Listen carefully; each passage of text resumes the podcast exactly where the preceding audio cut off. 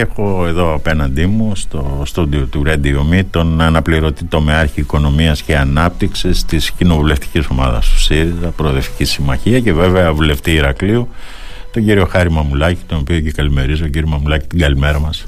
Καλημέρα, καλημέρα σε όλο τον κόσμο. Καλό μήνα και καλή αρχή στο Radio Me. Ε, καλές εκπομπές, παραγωγικές, δημιουργικές, αντικειμενικές και με πολύ πολύ χρώμα. Να είστε καλά, να είστε καλά κύριε Μαμουλάκη. Ευχαριστούμε για τις ευχές μου, για τις ευχές σας. Και να ξεκινήσουμε μια πολύ απλή ερώτηση την οποία έχει ξεσηκώσει βέβαια και μεγάλη συζήτηση θα του βγει του Αλέξη Τσίπρα η απόφαση για αποχή από τις ε, ψηφοφορίες στη Βουλή με το δεδομένο ότι πολλοί ακόμα και εντός του ΣΥΡΙΖΑ υποστηρίζουν ότι ε, δεν παράγει ουσιαστικό πολιτικό αποτέλεσμα. Ναι, πράγματι είναι μια κίνηση ακρεφνούς κοινοβουλευτικού συμβολισμού που αν αναμένεις να παράξεις πολιτικό αποτέλεσμα από αυτήν καθ' αυτήν την κίνηση νομίζω θα είναι τοπικό. Όμως, ας δούμε λίγο τα πράγματα στο σύντομο, στο πρόσφατο αν θέλετε παρελθόν. Μόλις την προηγούμενη εβδομάδα στην κορύφωση της συζήτησης περί της προτάσεως δυσπιστίας που εξέφρασε και κατέθεσε η αξιωματική αντιπολίτευση ο ΣΥΡΙΖΑ θέσαμε επιτάπητο σε αυτή την τριήμερη συζήτηση διακριτά, θεμελιώδη και συγκεκριμένα ερωτήματα. Στα ερωτήματα αυτά περιμέναμε διακαώς την Παρασκευή που προσήλθε μετά από έξι μήνες κατενάτσιο, έξι μήνες καθυστέρηση, έξι μήνες κολοτσούσε το τενεκεδάκι παρακάτω ο κ. Μητσοτάκης, προσήλθε έστω και δι' αυτής της αναγκαστικής για αυτόν ε, παραδοχής, προσήλθε στο κοινοβούλιο. Και περιμέναμε μία έστω απάντηση για κάθε ένα από αυτά τα ερωτήματα. Γιατί τα ερωτήματα είναι πολλά και ξεκάθαρα. Θα πω μόνο ένα για τους ακροατές μας. Γιατί, τι ήταν αυτό που τον όθησε να παρακολουθεί το μισό Υπουργικό Συμβούλιο, τους πολιτικούς του αντιπάλους, δημοσιογράφους που κάνουν ερευνητική δημοσιογραφία και παρακολουθούν το οικονομικό έγκλημα τραπεζιτών, στελέχη των ενόπλων δυνάμεων. Ήταν σοβαρά ερωτήματα που ζητούσαν απάντηση. Απάντηση δεν εδόθη. Και εκείνη τη στιγμή νομίζω ότι εξαντλήσαμε το σύνολο των κοινοβουλευτικών μας όπλων. Αυτά που είχαμε στη φαρέτρα μας.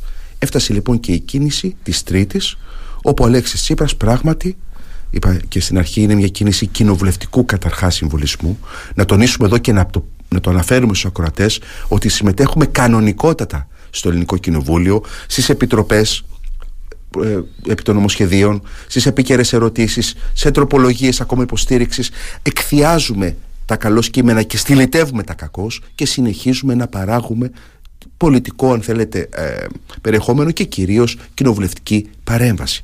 Αυτό θα το συνεχίσουμε. Το οφείλουμε απέναντι στο ελληνικό λαό. Όμως είναι αδιανόητο να νομοποιήσουμε δια της ψήφου μας μια κυβέρνηση η οποία έχει εκτραπεί.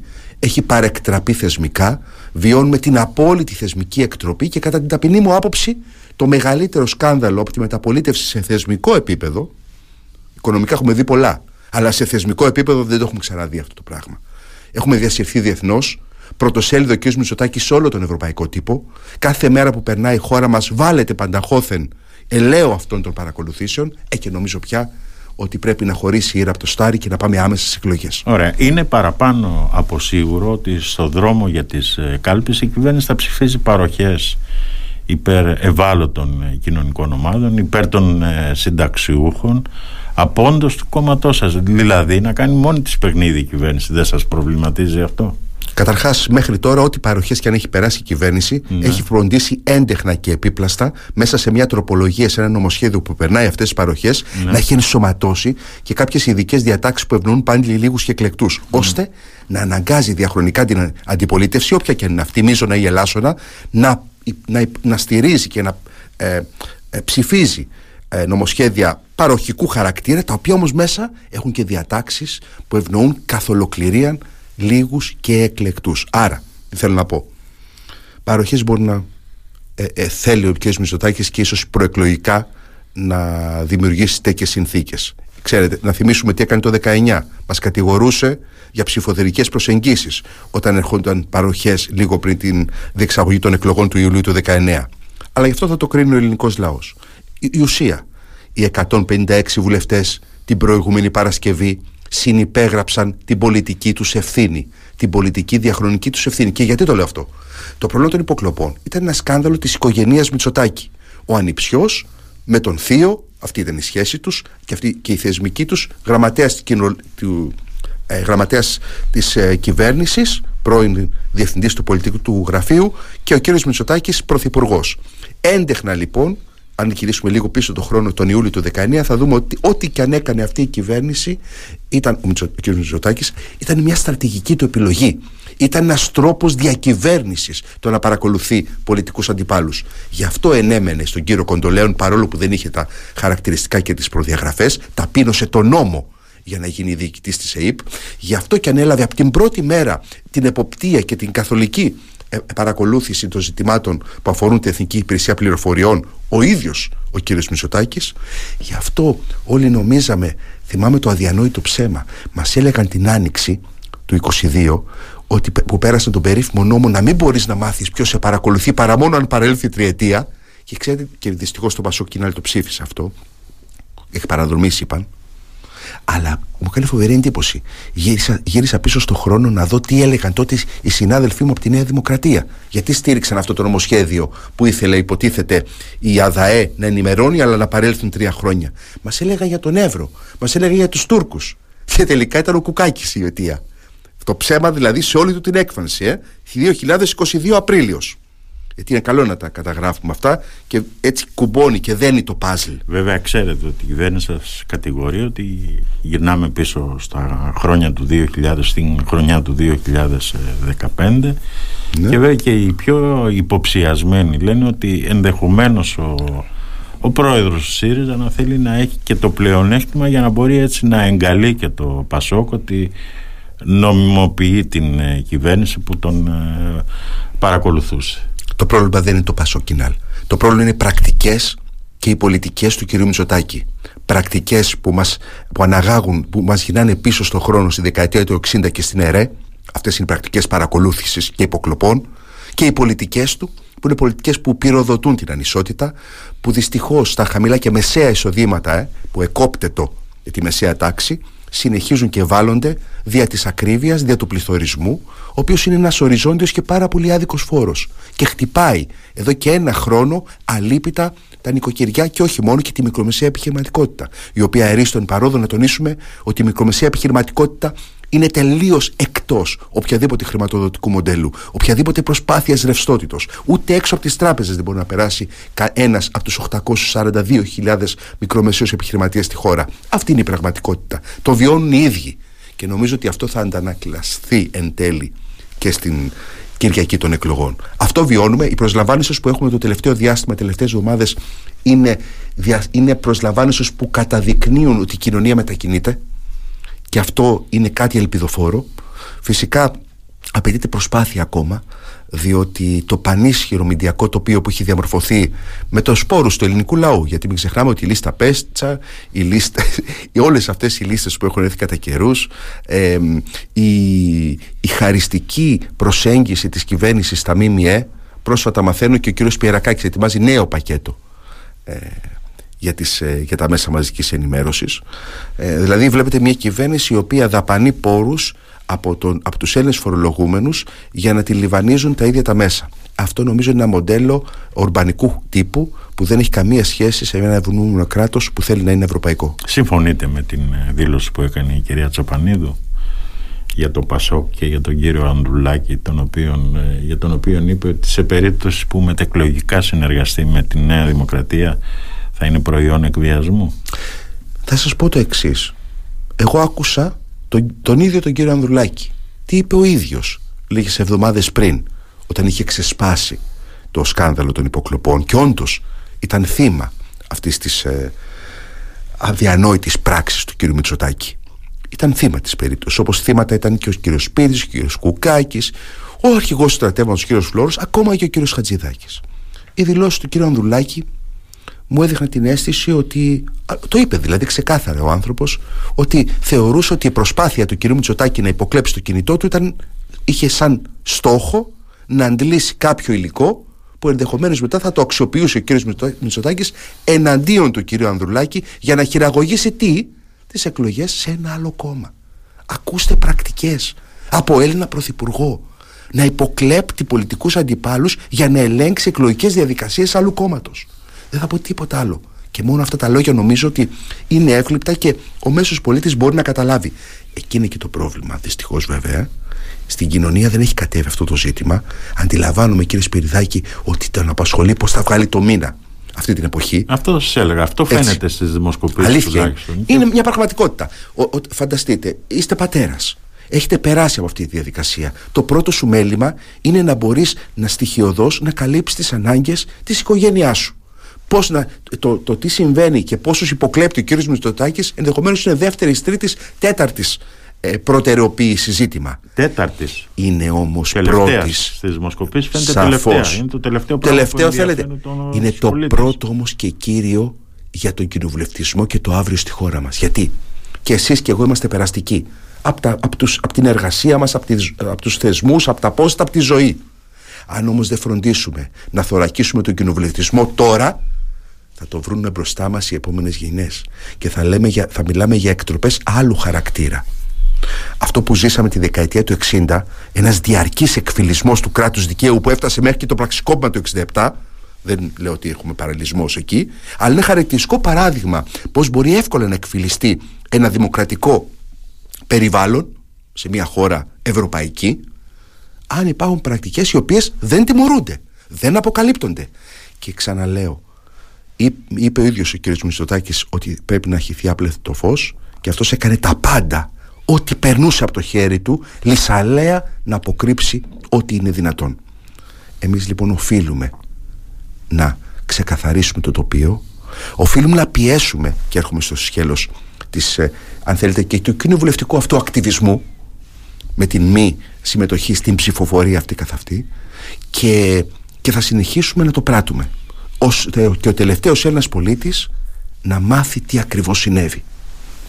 Τώρα φαντάζομαι ότι κυκλοφορείτε έξω στην αγορά ε, όπως κυκλοφορώ και εγώ και αυτό που ακούω συνέχεια από τον κόσμο είναι ότι ακρίβεια, εσχροκέρδεια και είναι δύο λέξεις που τις επαναλαμβάνουν συνέχεια οι πολίτες και αυτό φαίνεται και από τις δημοσκοπήσεις είναι το, το βασικότερο πρόβλημα αυτή τη στιγμή της ελληνικής κοινωνίας. Εσείς αν κερδίσετε τις εκλογές πώς σκοπεύετε να αντιμετωπίσετε και την ακρίβεια και την ασχροκερδεια Νομίζω ότι με εφαλτήριο την πρώτη συμβολική παρουσία του Αλέξη Τσίπρα από το κλειστό Ανδρέας Παπανδρέου στο Περιστέρι την προηγούμενη Τετάρτη ναι. όπου παρουσίασε και ε, προτάσεις επί του κυβερνητικού μας ε, προγράμματος, προτάσεις ανάταξης της αγοραστικής δύναμης των πολιτών, βελτίωση του κατώτατου μισθού, γιατί το ζήτημα, ξέρετε, το κομβικό, πολιτικό, επίδικο είναι πώς θα ε, καταφέρουμε να ενισχύσουμε την αγοραστική δύναμη του πολίτη, του πολίτη που ανήκει σε χαμηλά και σε μεσαία στρώματα. Γιατί ο κ. Μητσοτάκης το υποσχέθηκε το 19, δεν το έπραξε, υποσχέθηκε πολλές και καλές δουλειές, δεν τις είδαμε. Τι κάνει τώρα, Γι' αυτό θεωρούμε ότι αυτός συνιστά και πολιτική απάτη. Τι κάνει, υπόσχεται ξανά το 23. Λέει, Α, δεν πρόλαβα τα τέσσερα χρόνια. Ψηφίστε με το 23 και μέχρι το 27 θα δημιουργήσω πολλές και καλές δουλειές. Αυτό που σίγουρα δημιούργησε είναι απίθμενα και απίστευτα υπερκέρδη συγκεκριμένων καθετοποιημένων παραγωγών ενέργειας. Τα έχουμε ήδη υπολογίσει στα 5,7 δισεκατομμύρια ευρώ μέσα σε λιγότερο από ένα χρόνο. Μακάρι να έδειχνε την ίδια σπουδή για την αύξηση του βιωτικού επίπεδου των Ελλήνων πολιτών. Μακάρι να έδειχνε την ίδια σπουδή για την αγοραστική τους δύναμη. Αυτή τη στιγμή γίνεται συζήτηση για την αύξηση του κατώτατου μισθού. Mm-hmm. Δεν μου είπατε όμως... Δεν έγινε συζήτηση, αποφασίστη. Ναι, Στα 800 ευρώ ναι, θεωρούμε ναι. ότι είναι απελπιστικά λίγο. Εντάξει, απομένει η υπογραφή. Φαντάζομαι Σωστά. αυτή τη στιγμή τελειώνουν ε, οι προτάσεις από τους φορείς, το έλεγα και προηγουμένως. Mm-hmm. Αναμένουμε λοιπόν αυτή την ε, αύξηση του κατώτατου μισθού. Δεν μου απαντήσατε όμως πώς εσείς σκοπεύετε να αντιμετωπίσετε αυτό το κύμα της ακρίβειας και την εσκροκέρδεια που υπάρχει στην αγορά. Πάμε λοιπόν σε αυτό. Η κυβέρνηση του κ. Μητσοτάκη από την πρώτη μέρα ανάληψη των καθηκόντων της έκλεισε το μάτι στην αγορά, στην κακώ εννοούμενη αγορά στα ολιγοπόλια, στους, στους ισχυρούς παίκτες και στις μεγάλες αλυσίδες. Ουσιαστικά τι τους είπε κλείνοντας το μάτι; Ότι μπορείτε να κινήσετε ελεύθερα η αγορά θα αυτορυθμίσει τα πράγματα και μην ανησυχείτε καθόλου. Όπερ και εγένετο. Και γιατί το λέω αυτό; Διότι είναι αδιανόητο, θυμίζω, αυτή η κυβέρνηση το κόλπο το κάνει νόμο σε κάθε της έκφανση. Το είδαμε στις υποκλοπές, ακούσατε τι έγινε με την εσχροκέρδεια. Καταργεί όλους τους ελεκτικούς μηχανισμούς 2019 και εισέρχεται στη νομική μας, στο νομοθετικό μας ε, ε, πλαίσιο, στο κοινοβούλιο, έρχεται το 2020 ένας νόμος για την περίφημη ΔΜΕΑ. Τι θα είναι το ΔΜΕΑ, ένας υπεροργανισμός που θα ενθυλάκωνε εντός του στελέχη που θα έχουν αποκλειστικό λόγο και ρόλο τους ελέγχους σε όλη τη χώρα. Στο λιανεμπόριο, στην επιχειρηματικότητα, στα πάντα. Το χαιρετήσαμε ως άποψη, ως ιδέα. Πάμε στην πράξη, γιατί εκεί φαίνεται. Εκεί φαίνονται οι πολιτικές και εκεί φαίνονται και οι προθέσεις. Ο κ. Γεωργιάδης, ο Άδωνης. Λοιπόν, η Δημαία, τρία ολόκληρα χρόνια μετά κύριε Σπυριδάκη, αριθμοί αστμένοντας 82 στελέχη. 82 στελέχη, ελεγκτές δηλαδή, για να κάνουν τι, που επιβαρύνονται με τι έργο, καθολικό έλεγχο όλης της επιχειρηματικότητας της χώρας. Από τα διελιστήρια, από τα βεζινάδικα, από τα σούπερ μάρκετ, από το λιανεμπόριο, από τα μόλς. Με 82 ανθρώπους, 83, κοροϊδευόμαστε. Αυτή είναι η πράξη. Η κυβέρνηση η οποία έχει προσλάβει χιλιάδες αστυνομικούς. Εμείς δεν λέμε. Που, που, που, στην, στην ε, ε, πανεπιστημιακή αστυνομία, για παράδειγμα, χιλιάδες. Οι οποίοι προφανώς για ψηφοθερικούς λόγους προ, ε, προσελήφθησαν ή να θυμηθούμε με τα κριτήρια ότι αν έχεις περάσει απλά από μια. Ε, έχεις περάσει από ειδικές δυνάμεις, έχεις κριτήριο αυτόματης εισαγωγής. Αλλά δεν είναι το ζήτημα. Είναι ότι προσέλαβε αυτή η κυβέρνηση χιλιάδες αστυνομικούς την ώρα που χρειαζόταν ελεγκτές για να πατάξει την εσχροκέρδεια. Διότι η μη πάταξη της εσχροκέρδεια έχει ως αποτέλεσμα τον υπερπληθωρισμό, δεν είναι 7,2 που, που αναφέρθηκε και ανακοινώθηκε χθες. Ο πραγματικός πληθωρισμός το βιώνετε κι εσείς επισκεπτόμενοι στα σούπερ μάρκετ είναι πάνω από 15 μονάδες. Είναι αδιανόητο, ειδικά στα τρόφιμα, δεν, δεν είναι διαχειρίσιμη πια η κατάσταση. Δηλαδή τα τυροκομικά νομίζω ότι είναι πια μη. είναι όχι απλά είδος πολυτελείας, είδος υψηλής πολυτελείας. Άρα, πάω στην απάντηση. Γιατί είναι καλό όχι να δικαιολογείς, να εξηγείς. Εξήγησα τι έκανε αυτή η κυβέρνηση. Και δείτε τώρα την ειδοποιώ διαφορά από το ΣΥΡΙΖΑ.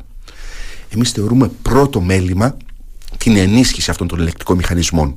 Να καταλάβει ο μεγάλος παίκτης της αγοράς, είτε του σούπερ μάρκετ, είτε της τράπεζας με, με τις καταχρηστικές της μεθόδους.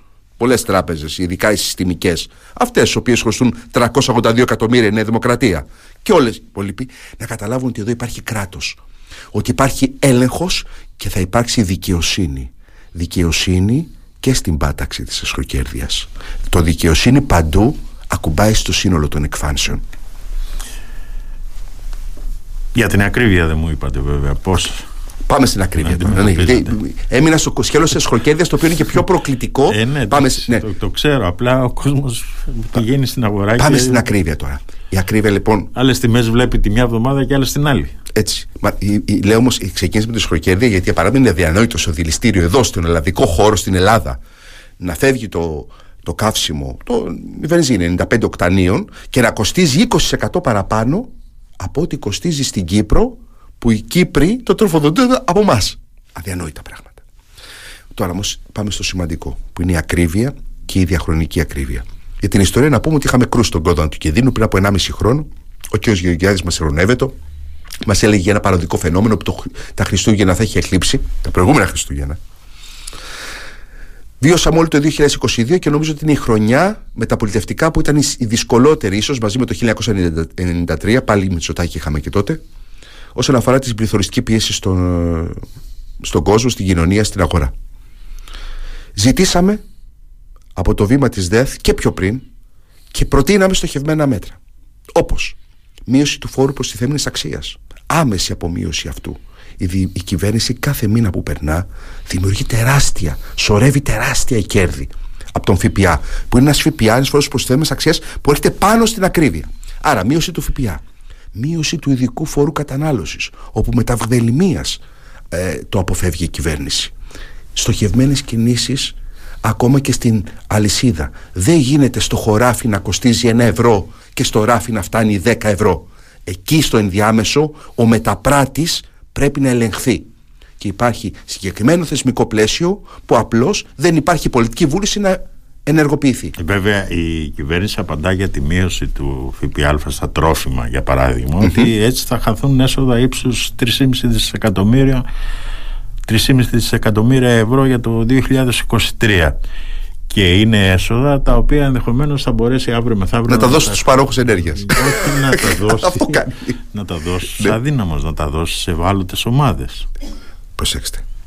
Αν αυτή η κυβέρνηση είχε την πολιτική βούληση να ενισχύσει πραγματικά τους μη προνομιούχους, θα το είχαμε δει.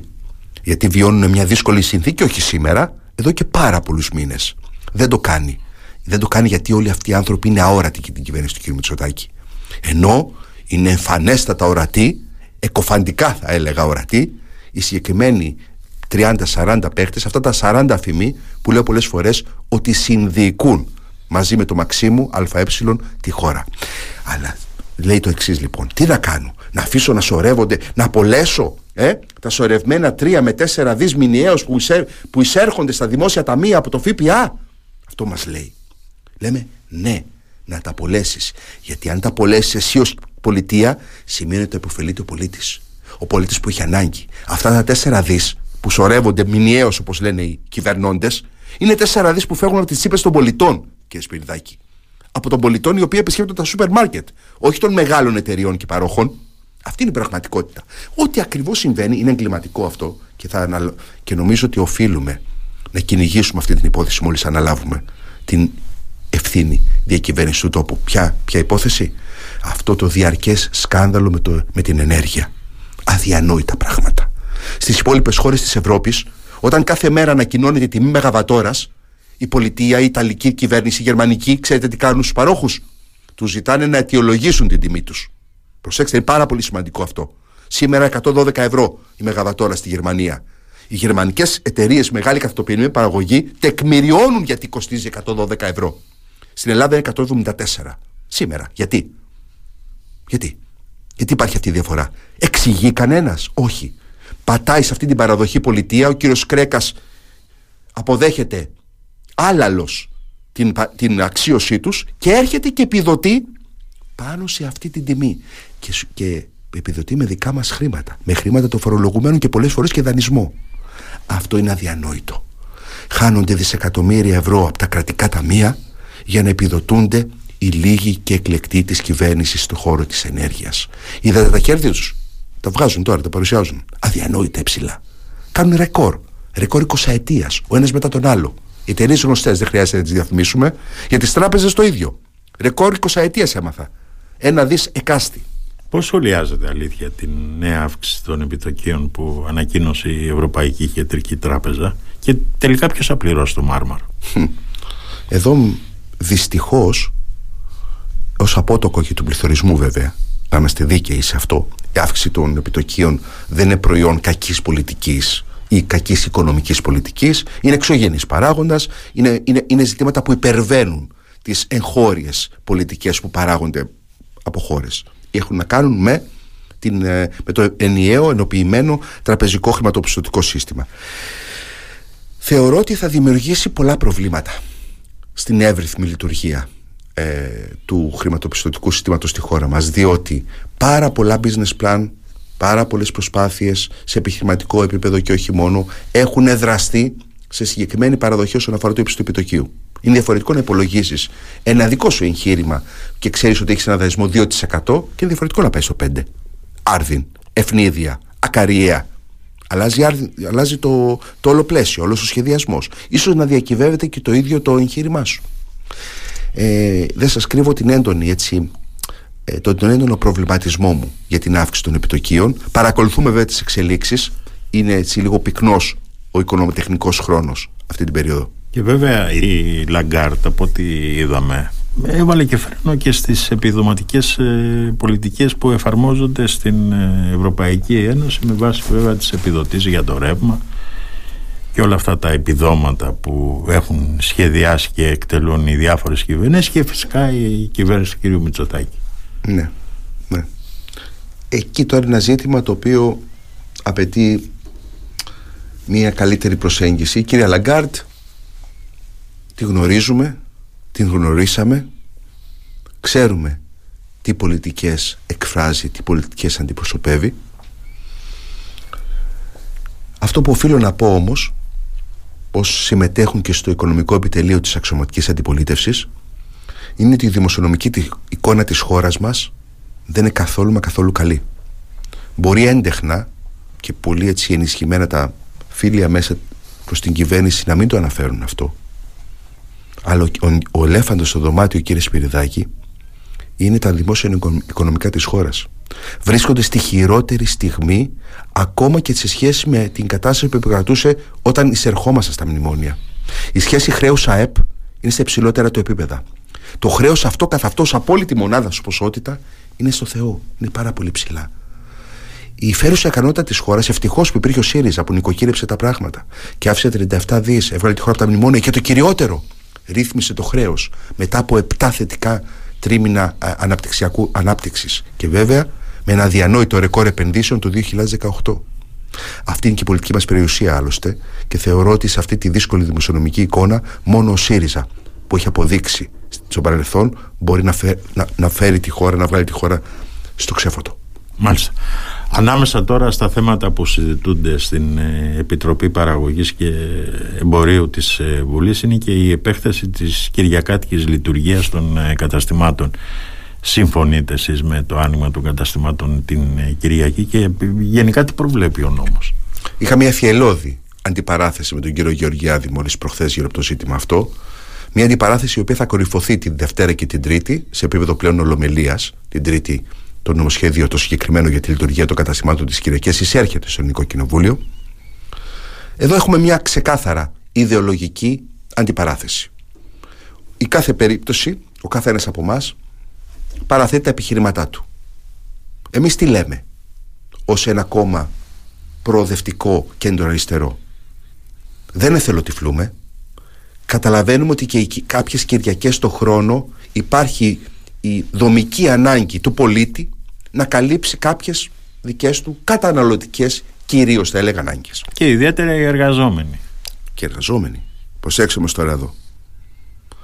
Άλλο είναι είτε συμβολικά είτε στοχευμένα να ανοίξεις κάποιες Κυριακές το έτος για να ναι. ανακουφίσεις και εύρυθμα να λειτουργήσει η αγορά ναι.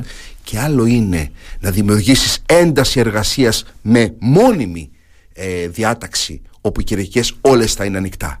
Εδώ είναι τεράστια διαφορά. Και θα σας εξηγήσω τι εννοώ. Ποιος ευνοεί, υπάρχουν, υπάρχουν οικονομοτεχνικές μελέτες που έχουν αποδείξει ότι το άνοιγμα, το μόνιμο άνοιγμα των καταστημάτων Κυριακές ευνοεί κυρίως τις πολύ μεγάλες αλυσίδες. Ε, σωστά. Ελάχιστα ο μικρός, ο λιανέμπορο, ο, ο άνθρωπος που είναι που, με, την, με την επιχείρηση, την ετεροαπασχολούμενη επιχείρηση, αυτή που είναι με την οικογένειά του, τα παιδιά του, με ένα-δυο εργαζομένους, δεν μπορεί να βγει. Δεν μπορεί να ανοίξει η Κυριακή, γιατί το κόστος είναι δυσανάλογο υψηλό σε σχέση, σε σχέση με οποιοδήποτε έσοδο. Εντάξει, και κάποια μέρα πρέπει να ξεκουράζεται και ο άνθρωπος. Φτάσατε στη λέξη κλειδί. Ε, ναι. σε μια πολιτεία ενέτη, σε ένα κόσμο που βιώνουμε τώρα το 2023 δεν μπορεί να μην έχουμε ως προμετωπίδα μας την ποιότητα ζωής και ποιότητα ζωής χωρίς ελεύθερο χρόνο δεν νοείται είπε ο κύριος Γεωργιάδης εμένα μου αρέσει να δουλεύω λέει 18 ώρες τη μέρα ε, δεν, ξέρω, δεν ξέρω πόσο δουλεύει και τι ο καθένας μας κρίνεται ο καθένας μας κρίνεται αλλά ένα πράγμα γνωρίζω ότι για να έχεις ποιότητα ζωής για να έχεις δικαιοσύνη ακόμα και στο ευζήν πρέπει να υπάρχει ελεύθερος χρόνος. Ελεύθερος χρόνος που θα μπορέσει να δοθεί, να, να αφιερώσει στα παιδιά σου, στην οικογένειά σου, στους φίλους σου. Και θα είσαι και πιο παραγωγικός μετά. Γιατί θα είσαι πιο ευτυχισμένος. Δεν θα είσαι υποκαθεστώς καταπίεσης. Και το τελευταίο. Κάνεις πως πληρώνεις, κάνω πως δουλεύω. Δεν είναι δυνατόν με τις ίδιες απολαυέ, γιατί αυτό επιθυμούν οι κυβερνώντες, να δουλεύει ένας εργαζόμενος 5, 6, ακόμα και 7 μέρες και τις Κυριακές. Αυτές λοιπόν είναι οι διαφορές μας. Ε, σε αυτό θα αντιπαρατεθούμε στο νομοσχέδιο το οποίο θα έρθει προς ψήφιση την Τρίτη. Και λέω προς ψήφιση γιατί από ό,τι φαίνεται, διαφαίνεται, ε, η τροπολογία για το ναζιστικό κόμμα και η προσπάθεια ξεκάθαρου πλαισίου γύρω από την αποτροπή τέτοιου είδους ε, παραδειγμάτων στην πολιτική μας σκηνή ε, θα έρθει υπό συζήτηση την Τρίτη. Άρα στο νομοσχέδιο που το οποίο είμαι ηγητής και θα έχει και ένα ενδιαφέρον γιατί ενδεχομένως να έχουμε άλλη μια κόντρα ελπίζω ώστε να γίνουμε και πιο ε, καλοί γνώστες μεταξύ του κυρίου Τσίπρα και του κυρίου Μητσοτάκη. Εκτιμώ ότι είναι μια κορυφαία συζήτηση. Δεν μπορεί να μην είναι παρόντες οι πολιτικοί αρχηγοί για ένα τέτοιο κομβικό θέμα. Φαντάζομαι ότι συμφωνείτε με την πρόταση της κυβέρνησης που θέλει να σταματήσει την ε, πορεία αυτή τη στιγμή του κυρίου Κασιδιάρη του κυρίου Κασιδιάρη που βλέπουμε τα ποσοστά του να ανεβαίνουν εκ νέου στις δημοσκοπήσεις Καταρχάς η κυβέρνηση και ο κύριος Θεοδωρικάκος συγκεκριμένα που είναι και το πρόσωπο των ημερών για άλλους λόγους ναι. άλλους παλαιοκομματικούς και όχι μόνο λόγους αλλά εν πάση περιπτώσει φέρει μια ευθύνη. Μια ευθύνη που έχει άφησε ασίδωτο τον κύριο αυτό ενώ τον Κασιδιάρη ναι. τον, ε, μέσα στη φυλακή να κάνει εκπομπές και να παράγει πολιτικό περιεχόμενο. Και η ελληνική αστυνομία δεν αντέδρασε. Γι' αυτό και οφορεί το για χρόνια για να φτάσουμε σήμερα στο σημείο που συζητάμε. Προφανώς όμως και συμφωνούμε.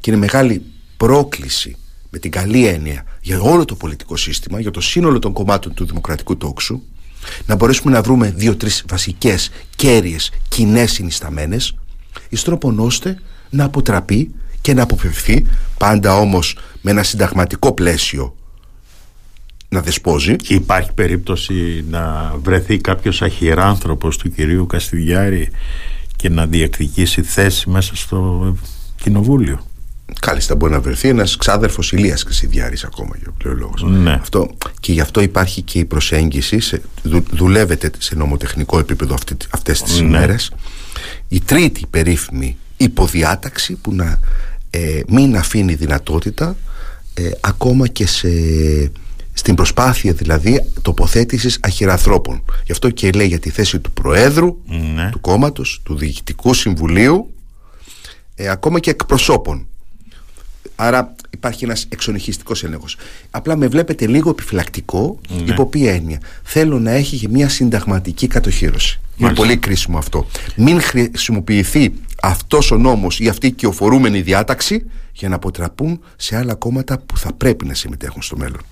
Θυμάστε τι έζησε το Κομμουνιστικό Κόμμα πριν από πολλές δεκαετίες τέτοια, και πώς, πώς προσπάθησαν να αποτρέψουν ή διατήρησαν, την, το διατήρησαν εκτός του πολιτικού συστήματος εκμεταλλευούν οι παραπλήσεις διατάξεις. Γι' αυτό θέλει μεγάλη προσοχή πώς νομοθετούμε για τέτοια ζητήματα. Αλλά ναι, κλείνω σε αυτό ότι φυσικά και δεν, έχουμε, δεν χωρούν εδώ αντιπαραθέσεις και διαφωνίες. Βούληση υπάρχει να βρεθεί μια κοινή ή δυνατόν και με μεγάλο ποσοστό γιατί ξέρετε και ο Άριος Πάγος για να δώσει μετά την έγκριση ή μη για την συμμετοχή των κομμάτων δίδει μεγάλη σημασία πόσοι βουλευτές συμμετείχαν και ψη- υπερψήφισαν την εν λόγω διάταξη. Μάλιστα.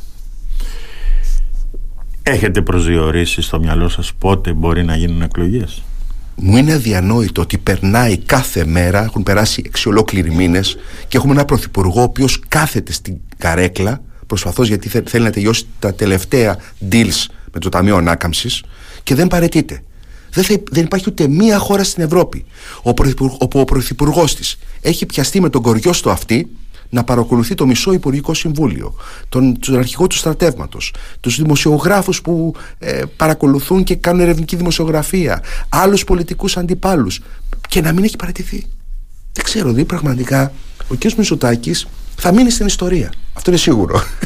θα μείνει στην ιστορία όσο πρωθυπουργός υποκλοπέας. Όσο πρωθυπουργός που εκφύλιζε μέρα με τη μέρα επί έξι συναπτούς μήνες το κράτος δικαίου. Περιμένουμε εκλογές τον Απρίλιο, πιστεύετε; Θα γίνει τον Απρίλιο. Όταν ο καθήλυνα αρμόδιος άνθρωπος από την αγορά της Καλιθέα αρχές Δεκεμβρίου μιλάει, μιλάει στον κόσμο και λέει: Μυρίζομαι εκλογές, Ναι. ο μοναδικός που έχει τη δυνατότητα να τις ορίσει και δεν τις ε, προκυρήσει. Τι να σου πω, πραγματικά. Ε, έχει, έχει δημιουργήσει τόσο μεγάλο πρόβλημα στη χώρα. Οι υπουργοί εδώ και δύο μήνες έχουν κατεβάσει τα μολύβια τους. Δεν δουλεύει κανένας. Όλοι είναι σε επαρχίες στην περιφέρεια για να κυνηγήσουν για το κυνήγι του Σταυρού. Δηλαδή υπάρχει μία σε- στη χώρα, υπάρχει μια στην περιέργουσα ατμόσφαιρα μία εν αναμονή κατάσταση εκλογών χωρίς να έχουν προκηρυχθεί. Δεν υπάρχει χειρότερο πράγμα από αυτό. Ή προκηρύσεις και πας εκλογές χωρίς γύρα από το στάρι που λέμε και στο χωριό και προχωράς παρακάτω και αφήνεις το λαό να κρίνει, αφήνεις το λαό να σε κρίνει. Εμείς λέμε ότι ήταν χιδαίο, αδιανόητο αυτό που έκανε. Αδιανόητο για τη κοινοβουλευτικά μας και δημοκρατικά μας ήθη. Αυτός διαφωνεί. Α κρίνει ο λαός. Γιατί ο λαός πια με έμαθε. Όσο και αν προσπάθησε να μην κατέβει αυτή η πληροφόρηση στον κόσμο, αρχίζει και γίνεται όλο και πιο έντονη. Γιατί αλήθεια ο ΣΥΡΙΖΑ δεν ε, κερδίζει από την ε, φθορά της κυβέρνησης στις δημοσκοπήσεις κύριε Μαμουλάκη. Δεν μπορούμε να πούμε ότι δεν κερδίζει. Δείτε τις δημοσκοπικές εταιρείες και τα αποτελέσματα αυτών πριν από ένα χρόνο και δείτε τις σημερινές. Οι διαφορές είναι έντονες, εύλογες και αντλίαν ανωδικά τα ποσοστά του ΣΥΡΙΖΑ. Έως και 10-15% πλάς. Παραπάνω εννοώ. Ε, Όπως τα παρουσιάζουν. Και το, την ίδια πτώση, 10-15% τουλάχιστον, έχει το κυβερνών κόμμα. Άρα η τάση είναι ξεκάθαρη. Η μεγάλη εικόνα δηλαδή δείχνει ένα κόμμα το οποίο τσιμπάει, όχι ίσως με το ρυθμό που θα ανέμενε κάποιος, αλλά ανεβαίνει, ανεβαίνει, ανεβαίνει σταδιακά και σταθερά. Και έχουμε και ένα κόμμα το οποίο έχει μπει σε μια περιδίνηση φθοράς. Και νομίζω ότι το τελευταίο διάστημα είναι ακόμα πιο έντονη.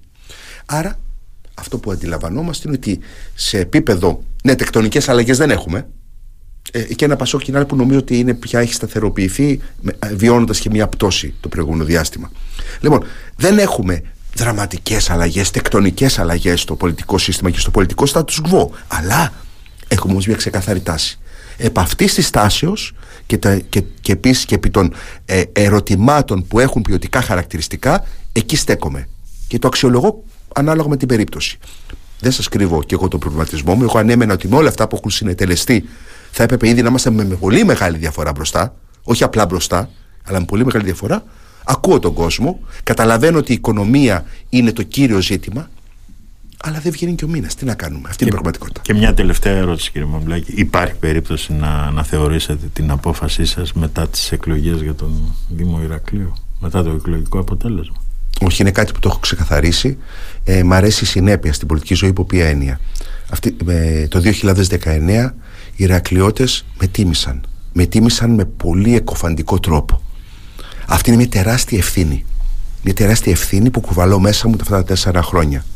Θέλω να συνεχίσω εφόσον επιλεγώ ξανά από τους συμπολίτες μου σε αυτόν τον χώρο, στο κοινοβούλιο να προσπαθώ με τον δικό μου τρόπο ίσως να μην είναι και τόσο συνηθισμένος δεν είμαι και παλαιός κοινοβουλευτικός με τον δικό μου τρόπο να αναδεικνύω θέματα και όπου κι αν μας εν τέλει μας κατατάξει ο ελληνικός λαός είτε στη συμπολίτευση είτε στην αντιπολίτευση να προσπαθήσουμε αυτό είναι το κρίσιμο, αυτό είναι το σημαντικό η πόλη έχει πολιτικό προσωπικό που μπορεί να την βοηθήσει να ανατάξει ακόμα παραπάνω, να βελτιωθεί, να δημιουργήσει μια κατάσταση μιας πόλης που θα παίζει κεντροβαρή ρόλο για τα δρόμενα όχι μόνο της Ελλάδος αλλά της νοτιοανατολικής Μεσογείου. Έχει καταλήξει ο ΣΥΡΙΖΑ ποιον ενδεχομένως θα στηρίξει όχι, όχι, το ξεκαθαρίζω. Και ούτε πρόκειται.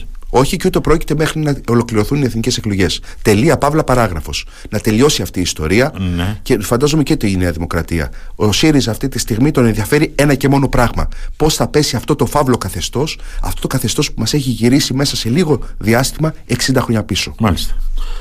Κύριε Μαμουλάκη, να σας ευχαριστήσω πάρα πολύ για αυτή την ε, συζήτηση. Πέρασε πολύ γρήγορα ο χρόνος, οφείλω να ομολογήσω. Δηλαδή περίπου τρία τέταρτα. Ναι, και δεν μου φάει ούτε δεκάλεπτο, ειλικρινά. λοιπόν, Ευχαριστούμε πάρα πολύ για αυτή την ε, συζήτηση. Εγώ ευχαριστώ. Και για τις ευχές βέβαια που κάνατε για το σταθμό μας. Καλημέρα μας κύριε Μαμουλάκη. Να είστε καλά. Καλή συνέχεια σε όλο τον κόσμο.